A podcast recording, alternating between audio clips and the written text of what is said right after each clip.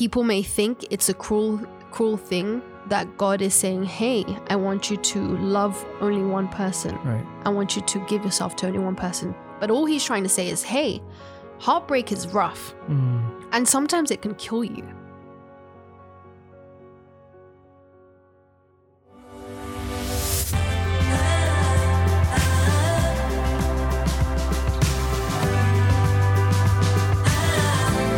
I'm Dean Cullinane, and you're listening to Why They Did That, a show that explores the motivations of biblical characters and how their choices can guide yours.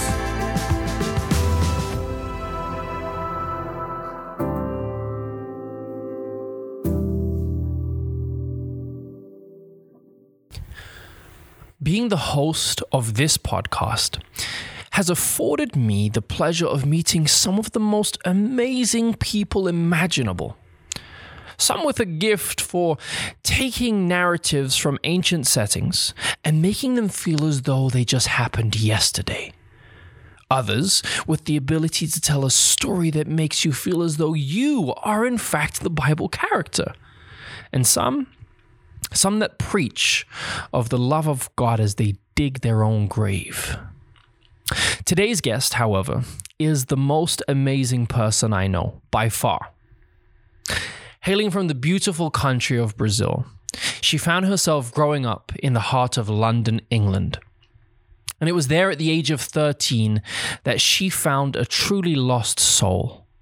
And over the course of the preceding four years, led him to find the Lord for himself.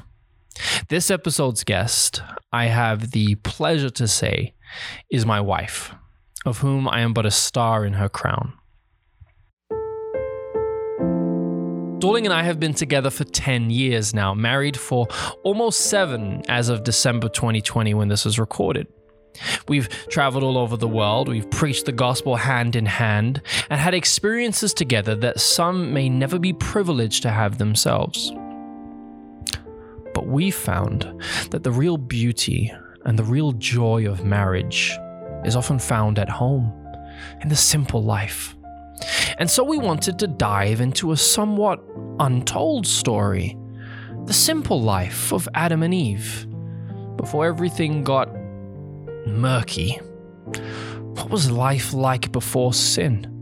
What did marriage look like untainted by selfishness? And why did God give us this sacred institution in the first place?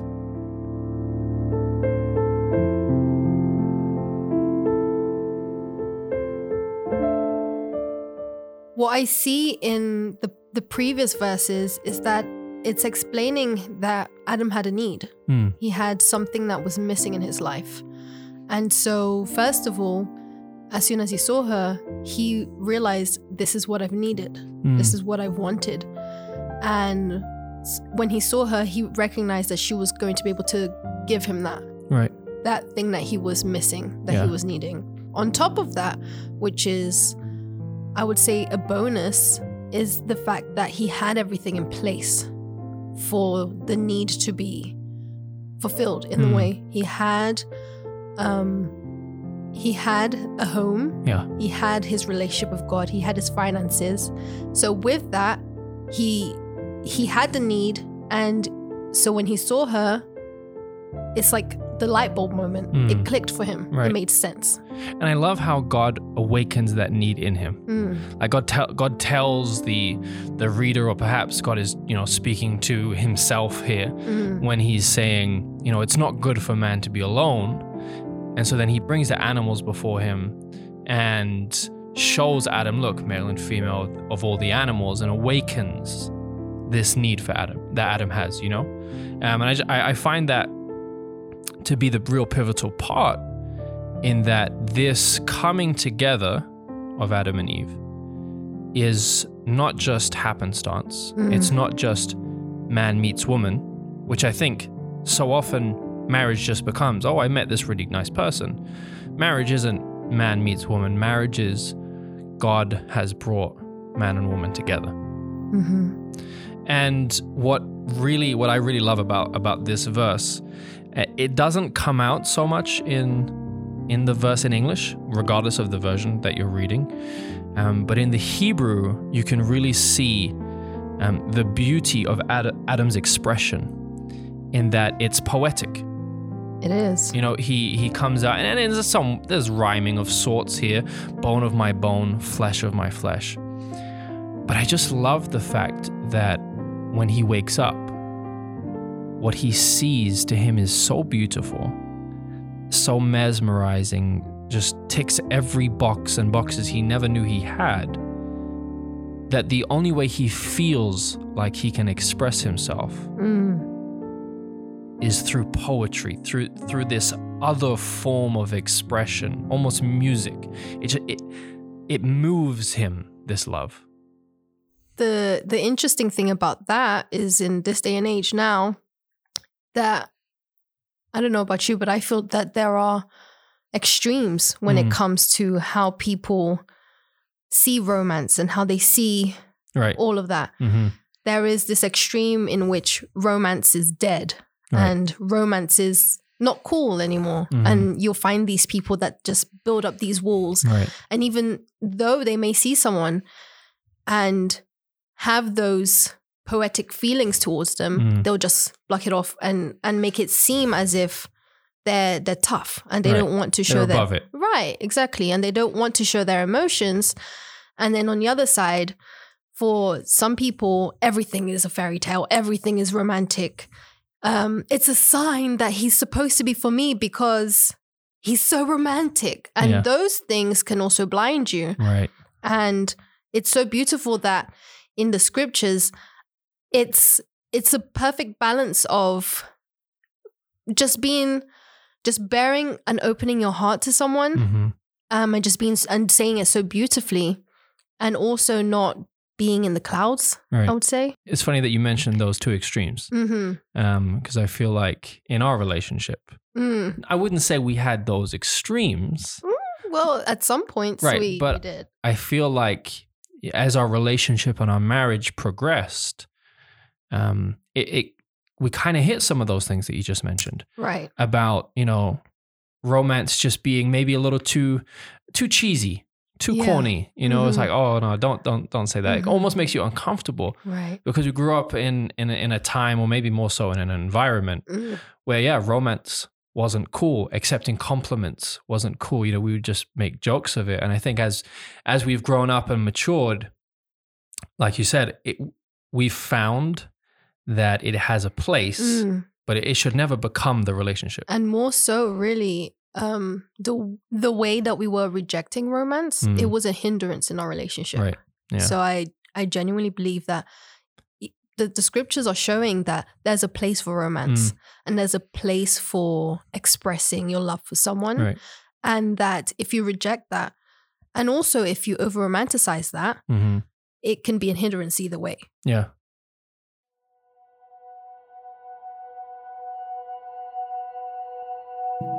And on top of that, we actually have a whole book in the Bible that is about the poetic expression Mm. of love and Right. of romance. You know, the Song of Solomon, though many would wish it were not, is a part of the Bible. It's a part of the scriptures. Mhm. Um, and I've I've been studying that book more and more, and I just fall in love with it. Um, I just I just think it's it's so beautiful and and so often misunderstood. And I think that even with that, and and with, within maybe this is within the church, within Christianity, romance is, is it it doesn't have its place no oftentimes. Mm. And so what we do is we take the Song of Solomon and we make it an allegory. We over spiritualize it and make it just about Christ's love for his church when really it's actually about love love. Mm. you know, it's about it's about here it's about human love between a man and a woman, you know, that are about to be married and it's about sex Mm. you know, which we don't really like to talk about. You know, newsflash to some that may be listening to this: married folk have sex. you know, and and we see here in the in the song of what I love about the Song of Solomon is that although out of its eight chapters, you know, basically seven of them have are, are all kind of have have the connotation towards sex. Mm. It never becomes pornography no it never becomes overly erotic. And so instead of graphically describing everything, it uses animal imagery or nature imagery Mhm. so that you get the picture, but it stays pure. Well, it's it's like it shows the beautiful side of it. Right. And I think that beautiful is really not a word that we use for sex and intimacy nowadays. Mhm. It's more like it's Taboo. Yeah, it's raw, it's it's nasty, it's Mhm. strange, or it's something that is just not spoken about. Right. But to to just understand that even from Genesis itself, it's explaining that intimacy and love, those Mhm. things, you know, and that encapsulates sex as well, Right. they're beautiful Yeah. and we should express it, Right. which is And that's okay. Mhm. That's okay. And it's Mhm. it's expected and it's right within the confines of marriage. right. And here we find Adam and Eve at the beginning of this relationship that we never talk about, let's be honest. When we talk about Adam and Eve, we talk about the fall, Mhm. talk about sin, talk about their mistakes and everything that happens from chapter 3 onwards. Mm. But at one point we have perfect people in a perfect marriage. And that those perfect people in that perfect marriage had sex and they expressed love to one another in the form of poetry, in the form of music, and also in the form of physical intimacy. It's clear that we are God's creation because, like Him, love moves us to act, to express, to please. Adam can't help but be moved by the beauty that he sees in Eve, but also by the love that he feels from the Lord. Because he saw Adam had a need and proved to him immediately that he alone could meet that need. And so Eve was created. The next verse, Genesis chapter 2, verse 24, proves the fact. When you meet the person that you know God has brought to you, a new life awaits. It kind of sounds like Moses was the one that just did a side disclaimer, and therefore you shall leave your mother and father. It's almost emphasizing the fact that that he really wanted it to be known to the people Mm, that this is an impo- important part of growing up. right. It's not just that you stay in in order to be married, you don't stay where you are. Mm, You have to go into a new phase, a complete Right. like you you don't just have to go into a new phase mentally, but physically you have to uproot yourself Mm. and move on, start something new. start something new. And he made it like it's the poem is right there. And as soon as, you know, Adam breaks out in song, uh Moses is like, you know, By the way, by the way, Yeah. just a reminder, but this is what has to happen in order for you to have all this, all of this, all of this love, all of this, Mhm. The marriage. and it's not saying that, you know, if you do end up staying at home with mom and dad, that, you know, you won't love each other. Right.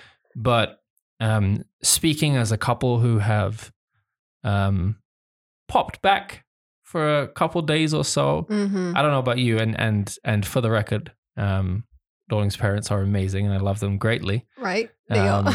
I I couldn't see myself being married and living in someone else under someone else's roof, especially Right. especially if I have the choice.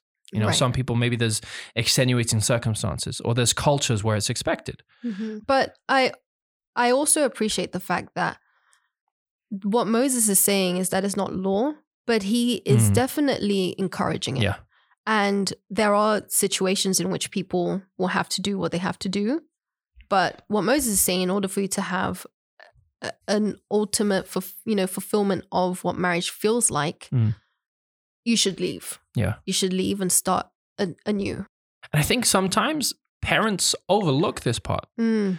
Mm. I really think that the one of at least the main points of parenting and maybe a good metric for judging successful parenting is is your child ready to leave the home right. you know because oftentimes as parents we'd like to just keep them you know just stay here with us you'll be fine and we don't think they're ready for the outside world but that's why god gave them to us Right. to prepare them for the life that they're going to live without us and essentially to prepare them for marriage to prepare them to Right. live in harmony with Mhm. someone else Yeah, uh, it's a little bit backwards nowadays, Yeah. where parents feel that if their child wants to leave them, they failed. You know, I failed as a parent mm-hmm. because they don't want to stick around. But Right. really and truly, you've succeeded as a parent if your child is is independent, equipped enough to uproot and start a new life with someone else because you've trained them that way Right. and it should be a good thing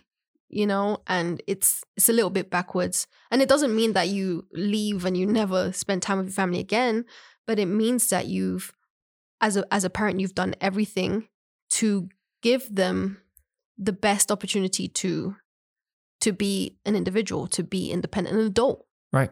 yeah Yeah. And although Adam, neither Adam nor Eve Mm, have physical, biological parents at this point, right their life is clearly different. right When they get married, everything changes. And so God has essentially given marriage as a gift. Mm, Um, alongside the Sabbath, these are the only two institutions that actually leave Eden um, when the heavenly couple are, are kicked out. So, why do you think God gave us marriage? hmm. What is what is you think its its purpose? Well, uh, there are there are many there are quite a few reasons as to why you know we believe that God gave us marriage. One of them, one of the things is just God created marriage to reflect His image, Mm, and similarly to the God to the Godhead, which is the three of them combined reflect God's image, reflect His ultimate glory right. and God wants us to have a snapshot of what that is like. Mhm. Um, he wants us to have a taste of heaven, Yeah. and so He wants two people to unite with Him. Yeah. In their own kind of Trinity, and in that they'll be able to reflect God's glory. Uh huh. I, I genuinely believe that. But also, I believe that God created marriage for. It's in, in an interesting way. He created marriage for the hard times and for the times when we can't really see ourselves. Um, I I think that sometimes as when when we're individuals, we don't really we, we find it hard to see ourselves for who we really are. hmm And marriage helps us. It, there is someone there with marriage. There is someone there 24 7 or most of the time Yeah. that gets to see you. And that person becomes your own personal mirror. Mm. And they're able to see when you're struggling and they're able to see they're able to see your thoughts without actually hearing your thoughts. And so I think that it's there to help refine you. It's like it helps imp- it helps with your sancti- sanctification process. Mhm. Becoming more like God. Exactly. And and an- another thing is simply that God gives us good things. God wants us to be married because he gives us things that that are great that are not you know sometimes people make it sound like life is just supposed to be a whole big bore but really and truly God wants us to have good things that make us happy. And marriage truly does that. And I think that, you know, the, the worldly perspective of marriage sometimes Mm. is that it, it's just a contract. Right. You know, it's just something that you're signing that legally binds you and, and influences how you do your taxes. but essentially, what you're saying is that it's actually a gift that God has given it for for joy. Right. He's given it for he's given it for the the growing process in our lives, Mhm. but for joy and also to just better understand his love for us, Mm, for sure. Which isn't to say that someone that isn't married or has never been married that they're not going to understand God's love, but it's definitely something that he's blessed. I think that you know, on that point that you just mentioned, there are those that aren't married, or and maybe never will be married, Mm, that will say, "Well, I don't need to be married." right. You know, like to understand God, I don't need to be married. I would say fair enough. But I would also say that through marriage, you get a picture of God that you cannot get without marriage. Right. In that, as you said, the glory of God is perfectly demonstrated in plurality right. And when man and woman come together, you get that much closer to this this picture of the Godhead, this picture of a family that is built on love and justice and righteousness, etc., etc. Mhm. And God Himself said, right here in Genesis chapter 2, that it's not good for man to be alone. Right. He said that in a perfect world about a perfect man.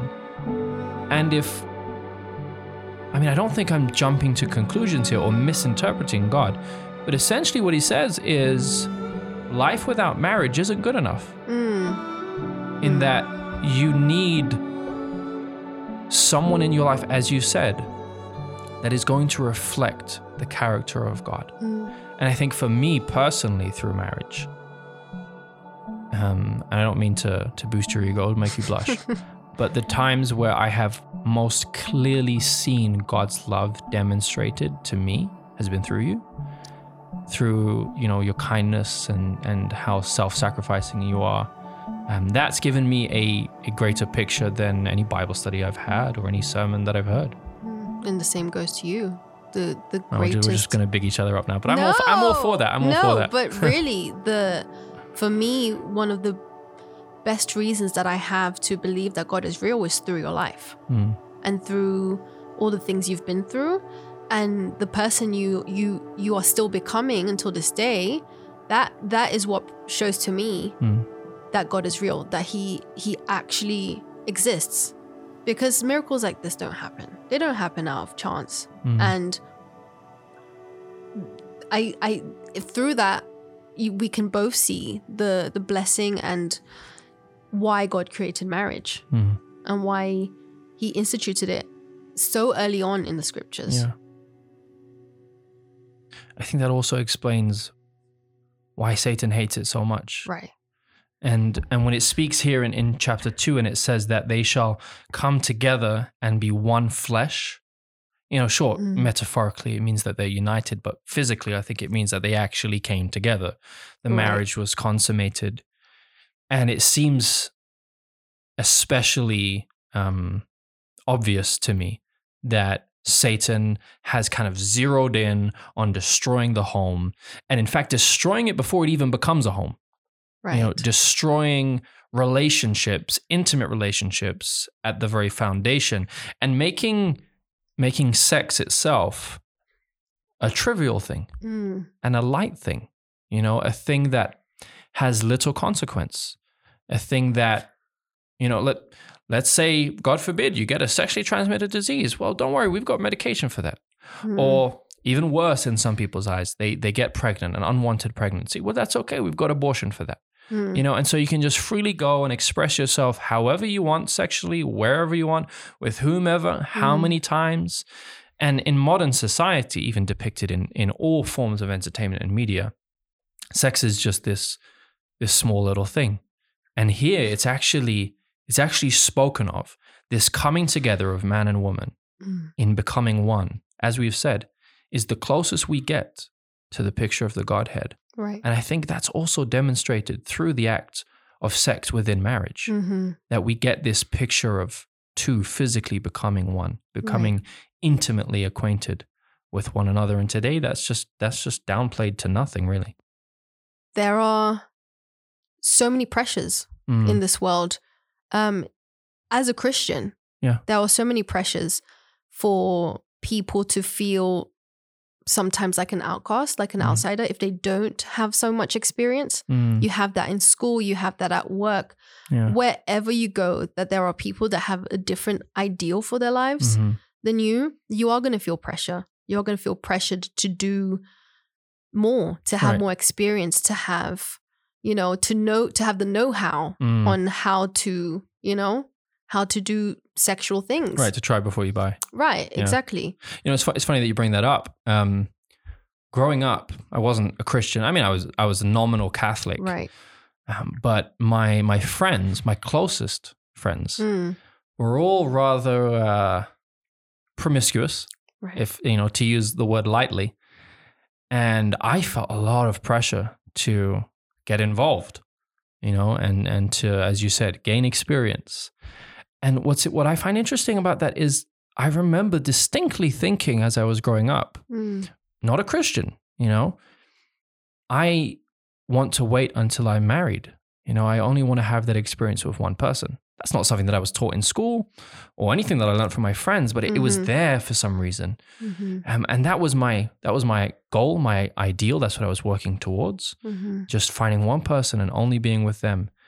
But that pressure was so real that I actually did go ahead and Mhm. take those steps. right. And now I can never take them back. You know, I ended up having sex before I was married with someone who, you know, their relationship really went nowhere. hmm And I'll never be able to take that back. I'll never be able to, regardless of what I do in my life, I can never say I saved myself until marriage or I Mhm. saved myself for my wife, for that person I'm going to spend the rest of my life with. And to a great degree, you know, Mhm. some of the images of things that I took place in will always be kind of rooted back there in in the back of my mind and those decisions that you take even if they were pressured if you make the decision you can never go back you can never undo it hmm And for me, it was the opposite. I did wait until marriage, Mhm. but I don't see that as a victory. I don't see that as, yay, look at me, I did save till marriage. And that was because even though I didn't go ahead with the actions, um, I was still pressured. Mm. And I, I still experienced, um, I still experience sexual immor- immorality without actually having sex. what do you mean I feel that, and this happens a lot, you know, in Christianity, where someone will say, you know, I know my right from wrongs. I know what the Bible says, and I know what my parents tell me not to do. Mhm. So I'm not gonna go and have sex. But then, in in the things that you watch, in Hmm. all the things that I watched, and um, the the people that I hung around, and the the even though I wouldn't fully commit to doing something with someone, I still had pointless relationships Mm. just because I felt pressured to be in relationships. And I I genuinely believe that sex is more than just, you know, this one simple action, but it's about being pure and it's Mm. about purity overall. And you can still be a very promiscuous person without having had sex in the way that you speak and the things that you do you mean in the mind in the mind and also physically.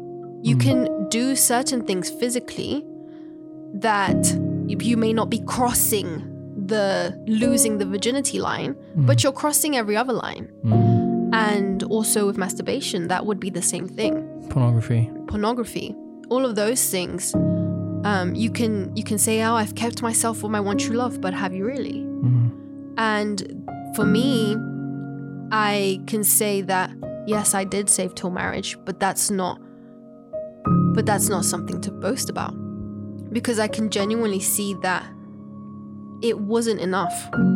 It's almost like pharisaical, you know, where you you say I, I've kept the law and I'm clean, but in your mind and in other little actions you haven't, you know? And it's not all about whether you're keeping the law, but are you also keeping the law in your heart? right you know? the difference between the letter of the law Mhm. and the spirit of the law Right. Yeah. Exactly. And I do really believe that for a lot of people that have saved them saved themselves or are saving themselves till marriage, they really need to question themselves with like not that they shouldn't save themselves till marriage Right, but right, are but- they even saving themselves? right, themselves but question whether they actually are. yeah whether, whether they're actually saving themselves till marriage.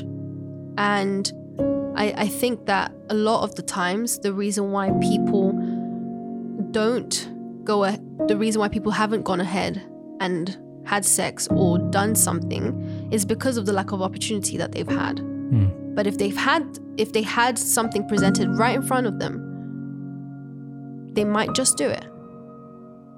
That's a tough one. Just because you haven't crossed your line doesn't mean you haven't crossed the line. Purity is a standard measured by God's yardstick, not ours. And when we come back, we'll see that the blessings for keeping to His standard are all we could ever ask for, and then some. Stay tuned, we're just getting started here. We're the Cullinans, and you're listening to Why They Did That. Hey everyone, I'm Charlene Coutet. I was the guest on episode 8 of the first season where Dean and I talked about Joseph and the importance of biblical purity. This topic is very close to my heart, and for over 10 years I've been working on a book that can bring the principles I've learned to life. Well, that book is now here. It's called My Child Wake Up, a reference to the dream that God gave me, which you might remember me sharing at the end of our episode. What I think is quite unique about this book is that it uses the sanctuary as a blueprint for successfully traversing relationships and doing so God's way. I'd really love for all of you to get your hands on this, and so I've partnered with Why They Did That to give you a big Christmas discount. Just visit mychildwakeup.com and use the promo WTDT when purchasing to get a massive 20% off. The feedback so far has been great, and I hope it can be a major blessing for you, your friends, and your family over this festive season.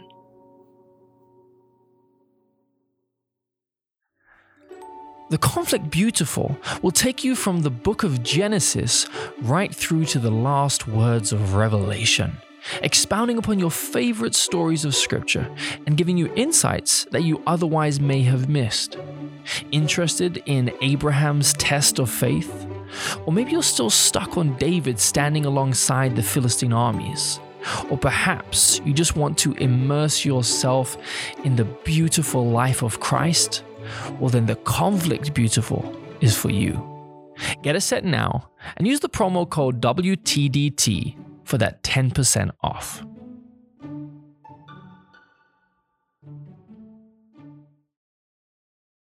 It's almost as if we've been robbed. In Genesis 3, we get a whole chapter of what a marriage that's falling apart looks like. But in chapter 2, we barely get a few verses of what it looks like when it's going well.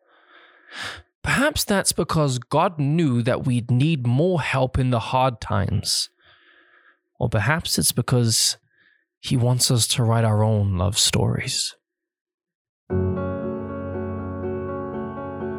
I think perhaps my favorite verse in this is verse 25. And they were both naked, the man and his wife, and they were not ashamed. Mm. And so it speaks about these two core components, I think, of marriage, in that they were naked and they were unashamed. Mm. And I do think that there is, of course, there's the literal in here. You know, they were literally naked.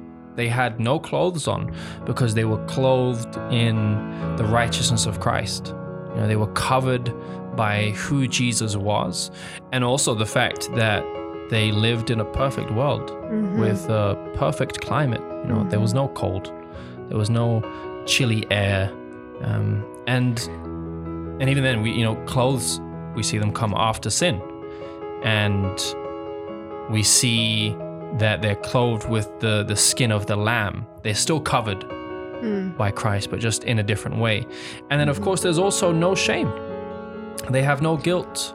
They have no fear because there's no sin. So they have nothing to hide. They have no one to blame. In fact, all of those things come in after they sin. Right. They hide. Right. They're afraid of God. They blame each other. Mhm. And so I love here that it, it just lets us know, because we don't have many verses to show us what this marriage was like before sin, that there was a period of time where they were both naked, the man and his wife, Yes. and they were not ashamed. hmm But I also think that it's just it's not just nakedness. Right, it's not just the literal, yeah. Right. It's also the spiritual, the you know, the emotional Mm. that things that they went through and that they were naked spiritually Mm. and they had to bare everything, tell all, you know? And that's why in a way it's im- it's important to realize that a relationship like this shouldn't be rushed Mm. and it shouldn't be taken lightly Right. you know because there is so much exposure, so much exposure that comes along with marriage. Right, vulnerability. Right. Not only are you naked physically, but you are baring a soul to someone. Mm, This is why I truly believe that God intended it to be something that people, you know, two people would only have to do once. mhm, yeah, Because it's it is so delicate, it is so intimate right. to be in such a bonding relationship mhm, that God instituted it to be a one-time thing. Yeah. And something that I've realized is that I, I can I can see because of God's love that there are these two things that He really doesn't want us to ever have to experience. mhm, He doesn't want us to have to go through. mhm. And I think the the first thing is death. Right, of course. God, it throughout the Bible is just trying to get us to avoid death Mhm, at all costs. Hence why He hates sin so much. mhm, But the second thing is heartbreak. Hmm. God doesn't want us to to experience heartbreak.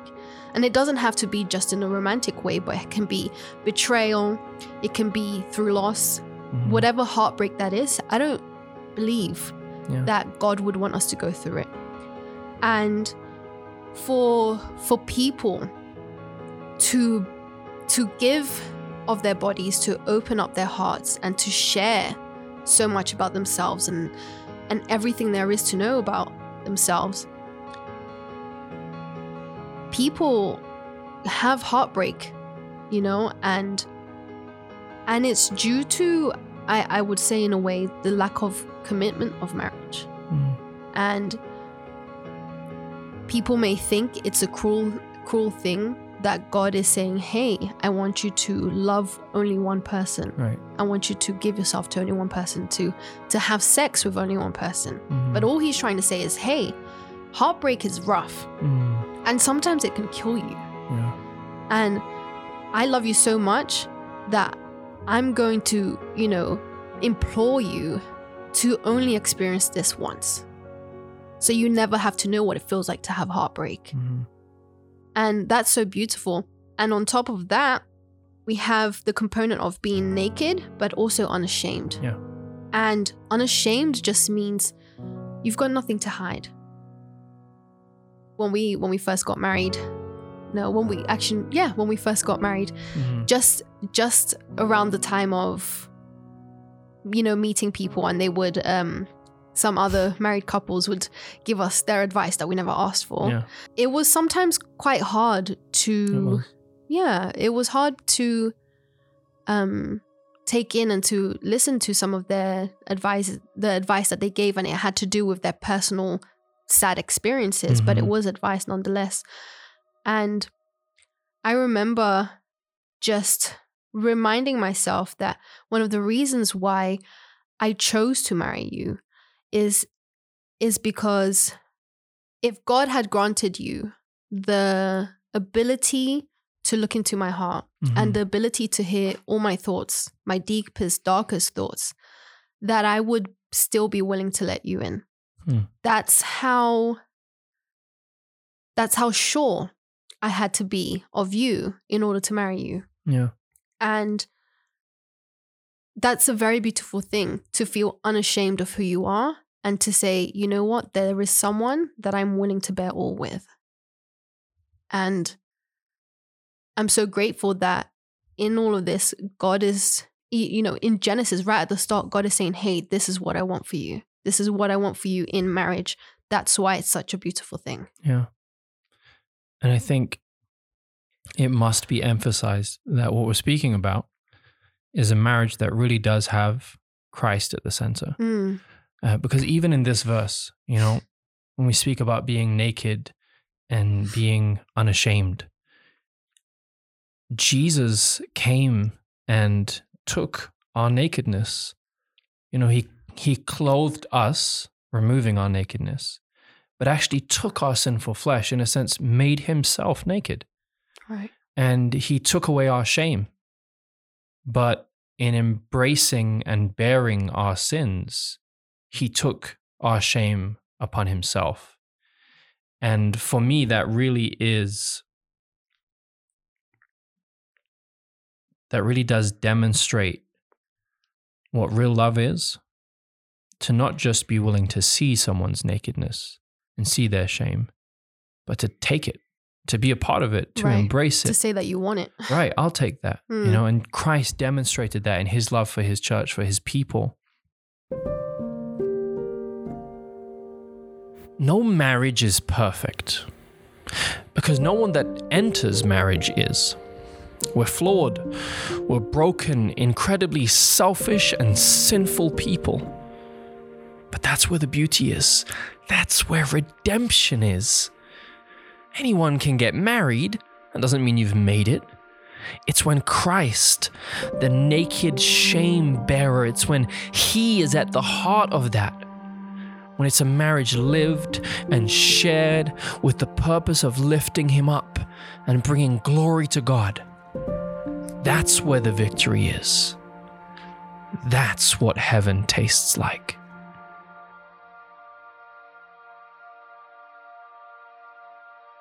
When I was, I would say about 10 years old, Mm-hmm. I would look at the married couples in church Mm-hmm. and my parents as well.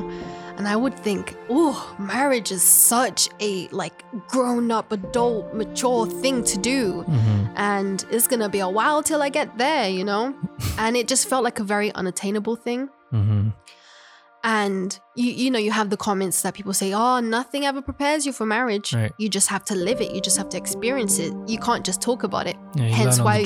Right, hence why we don't take advice usually. Hence why people find it hard to take advice from single people about relationships. It's just, you know, you have to you have to live it to Right. understand what it's really like. Mm-hmm. Um and now that we've been in it for nearly 7 years, it's true, nothing can really prepare us. It, nothing could have really prepared me for what marriage really is. And to be fair, we tried. Mm, You know, we Mhm. did the premarital counseling. we did. We spoke to people that we thought had it all together and um, even stayed with some of them for a while Yeah. in the hope that it Mhm. would better prepare us. And maybe it did better prepare It did. us. It did pe- better prepare, but there's nothing like experience Mm. in a way. And it was, it's been a great experience. We've learned a lot. We've grown Mhm. a lot. We've learned to give and receive compliments from each other. And it's been just a wonderful opportunity, you know, to just share my life with you and it's really something that when when I you know when I just sit down and think about it, it's something that I don't want to end. Mm. Something that I want to have forever. And it's it I believe it's similar to heaven, you know? How when we get to heaven, we won't ever want it to end. Yeah. because we will love it so much and we will be growing so much.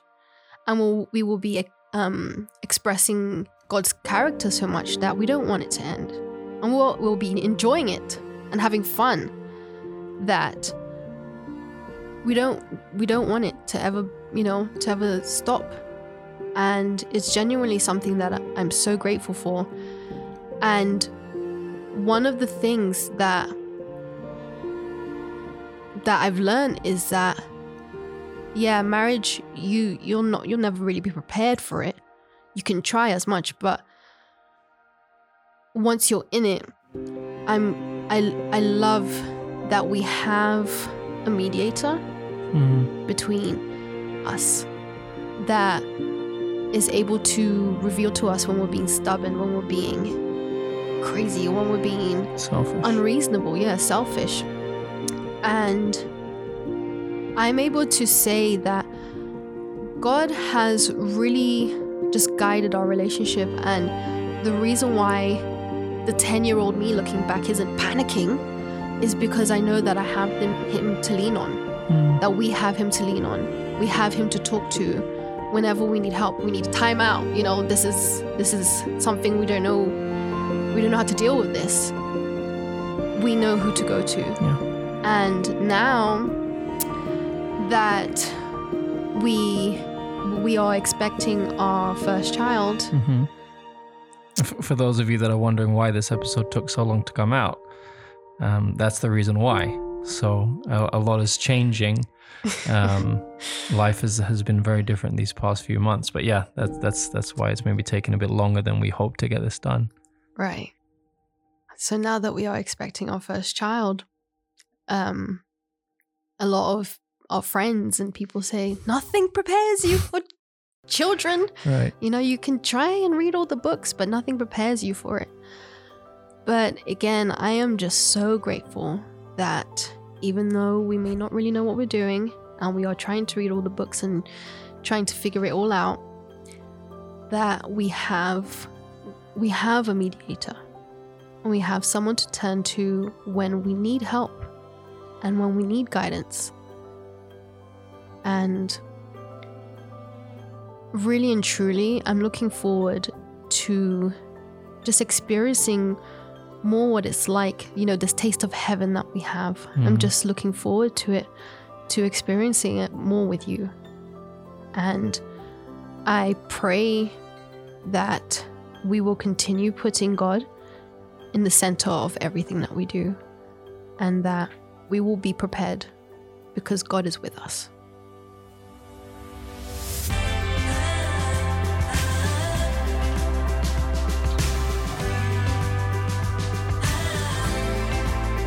He that hath an ear, let him hear. And you've just completed season two of Why They Did That. Listen, from myself and from the whole team, we just want to thank you for sticking with us this year. It's been tough. There's been roller coasters, hiccups, and genuinely life changing surprises that we couldn't have seen coming in a million years. Yet you've helped us through it all the messages, the DMs, the testimonies and reviews you've left, the times you've shared all our content and tagged your friends, it's it's encouraged us to keep going regardless of the challenges. And now the season is done. We're going to be taking a break to prepare for the next one, which will come to you in the summer of 2021.